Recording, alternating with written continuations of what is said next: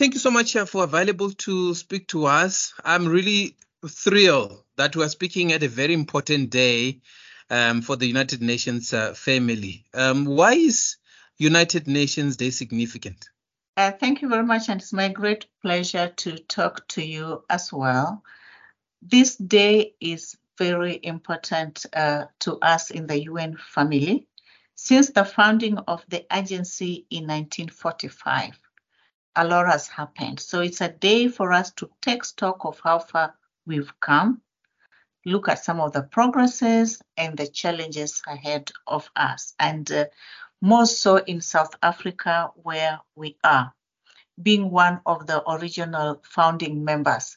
At that time, there were 51. Today, we are talking of 193 member states, and it's also a very different South Africa that we are looking at. So it's significant that we are here, that we can work together with the people of South Africa to achieve some of the ideals and the objectives that the UN was established to um, achieve. Looking at um, the significance of um, this important body, the United Nations, can we imagine a world without the United Nations? It will be difficult to have a world without the United Nations. Now more than ever, yeah. diplomacy is needed multilateralism is needed. The world is facing so, so many challenges, some of them that bears common and shared responsibility. And how would you be addressing these common and shared responsibilities without coming together to bring the resources together?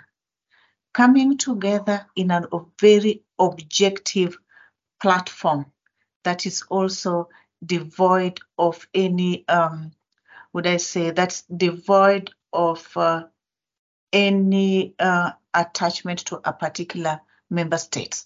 So makes the United Nations very, very significant.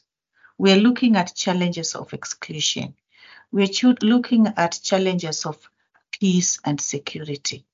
We are looking at conflicts. And all this needs the world to come together. And that's the space, the convening space that the UN provides in the world of today to ensure that we can create a world that's peaceful and that's safe and secure for each and every person, especially those who are vulnerable and often left behind.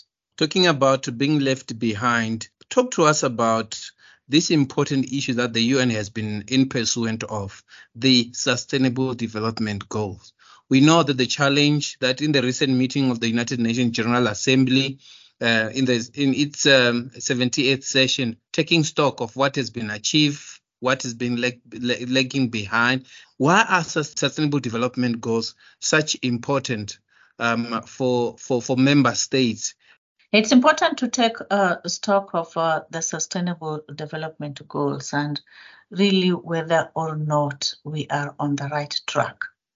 And why are we missing the mark? I think let me take it back that way. Why are we missing the mark? Why are we missing it? We are missing it because of several significant issues that I even alluded to earlier on. Exclusion, when a number, a majority of the population are excluded, we cannot achieve sustainable development goals. When we have children who still don't go to school or do not complete school, when we still have infant mortality, when when we still have pervasive poverty, when yeah. we still have gender-based violence, all these combine together to deny the fundamental human rights that are also at the center of achieving the sustainable development goals. And that's why I said earlier on, as we take stock of where we are, we need to bring these issues and challenges on the table to ensure proper resource allocation so that our children can all be in school, that we address gender based violence, that everyone's rights are upheld. I don't know mm. whether that addresses your question, but I'm looking at it from the perspective that we still have pockets, and I would not even call it pockets. Mm. We still have a huge number of population that are excluded, that do not have basic services, that do not have access to education, do not have access to health. And these are some of the cornerstones of our sustainable development goals. The United Nations able to give, um, you know, rewards to those countries that are really doing well, but also show a bit of stick to those that are lagging behind. And what kind of stick can we can we do? Is it in a, in a form of supporting countries to actually accelerate program as far as development is concerned? Uh, can we use a stick and carrots narrative? That's a, a, a, very difficult one to address, but let me go back to um, the role and the mandate of yeah. uh, the agency that I am particularly representing. Right. Yeah. The United Nations Office on Drugs and Crime. Yeah. Our mandate in this respect uh, relates to providing more safety to people, governments, and institutions from drugs, from corruption, from terrorism, from illicit financial flows. And our work and role, and I'm not running away from your question of uh, the stick and the carrot. Um, mm.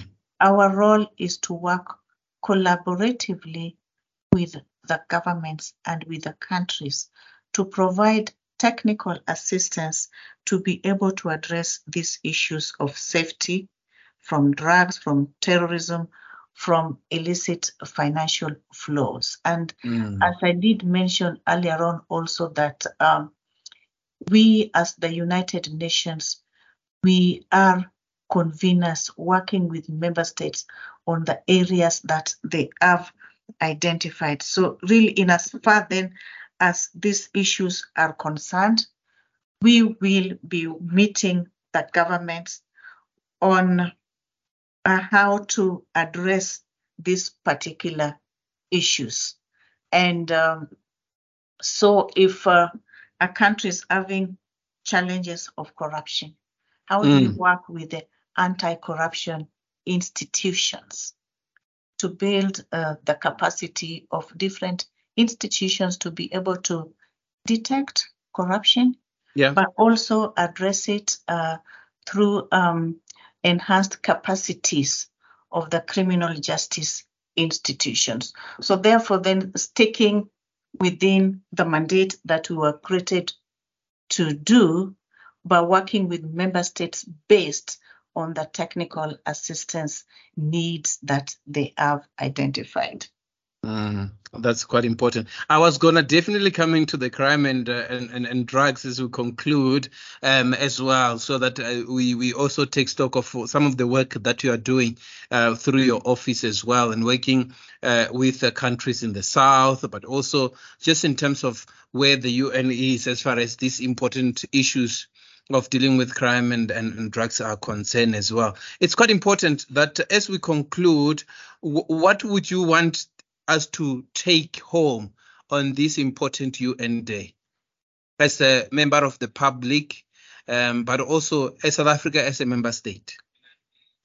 Um, that it's important for me that uh, today, in the 21st century, it's a very transformative century which will require all of us to work well together to make sure, and I go back to the inclusion that I kept inclusion and exclusion, yes. to make sure that we include all members of our society, those who are marginalized, the girls, the women, the youth, that they become important facets of decision making in their community, and that the UN exists to ensure that we move forward together and that no one is left behind.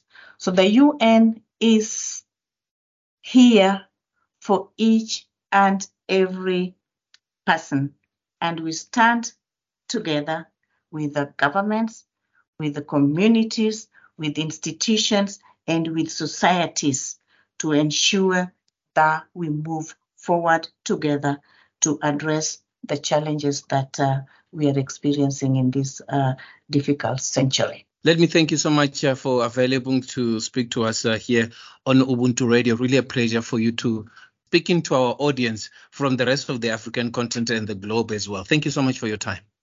Thank you very much and have a lovely day.